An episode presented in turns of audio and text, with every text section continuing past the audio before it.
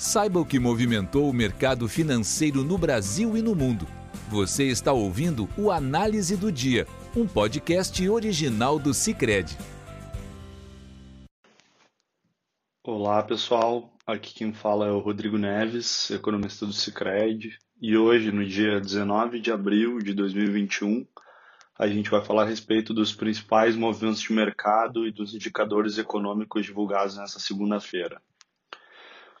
As bolsas internacionais no, no, dia de hoje tiveram um dia majoritariamente de queda dos índices, com a agenda de indicadores esvaziada lá fora. Contraponto disso, no doméstico, o resultado do IBCBR impulsionou o Ibovespa junto aí de um quadro político um pouco mais evolutivo no, no âmbito do, da negociação do orçamento 2021. Começando pelo internacional, na Europa, o avanço do coronavírus e o ritmo da vacinação ainda lento segue trazendo preocupação para os investidores. Na Alemanha ainda tem expectativa de novos lockdowns a serem decretados, sendo um fator limitador da atividade econômica na região, o que acaba refletindo nos índices acionários.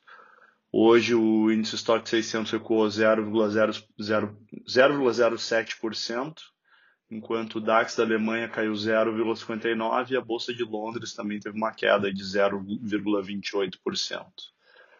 Nos Estados Unidos, a vacinação ela avança rapidamente, com hoje todos os americanos acima de 16 anos estão aptos a receber a vacina e a economia vem dando sinais robustos de recuperação, o que reflete na bolsa, nas bolsas de lá ainda em níveis recordes com a agenda de indicadores mais esvaziada, hoje os índices tiveram um dia de realização de lucros, o que acabou refletindo na queda específica no dia de hoje. O S&P 500 recuava 0,74% até o final da tarde, enquanto o Nasdaq caía 1,20% e Dow Jones apresentava uma queda de 0,48%.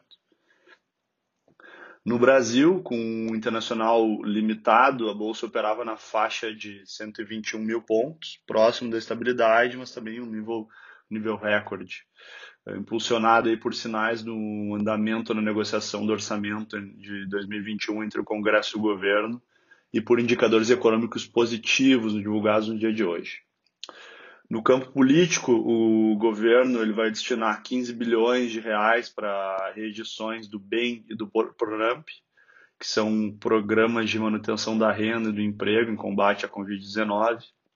O BEM é o benefício emergencial de manutenção do emprego e da renda, que permite a suspensão de contratos de trabalho, redução de salários, e o PRONAMP é o Programa Nacional de Apoio às Micro e Pequenas Empresas, o, esse programa consiste em uma linha de crédito para socorrer essas micro e pequenas empresas, basicamente. Uh, para viabilizar o direcionamento desse orçamento, o governo busca aprovação do projeto de lei do Congresso Nacional alterando a Lei das Diretrizes Orçamentárias de 2021. Isso vai basicamente retirar a obrigação uh, do governo de compensar outros gastos ou receitas uh, com programas ligados à Covid-19 da meta fiscal de 2021. Isso acaba diminuindo aí parte da pressão sobre a construção do acordo do orçamento 2021, caso isso venha a ser aprovado. No âmbito dos indicadores econômicos, hoje foi divulgado o IBCBR de fevereiro, que é um indicador de atividade econômica. Com o ajuste sazonal, o indicador apresentou uma elevação de 1,70% em relação ao mês de janeiro, né? E o resultado ele surpreendeu o mercado, ficando aí no teto das projeções econômicas de mercado. Diante desse cenário, com maior otimismo político, a taxa de câmbio recuava 0,5% até o final da tarde de hoje, para casa de R$ 5,55 por dólar americano, enquanto os juros também apresentavam um dia de queda. Né? Os contratos de DI 2023 caíam cerca de 8 pontos, enquanto os contratos de 2027 apresentavam uma queda de 16 pontos em média, reduzindo então a inclinação da curva no dia de hoje.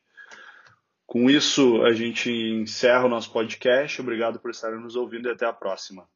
Você ouviu o Análise do Dia, um podcast original do Cicred. Até a próxima!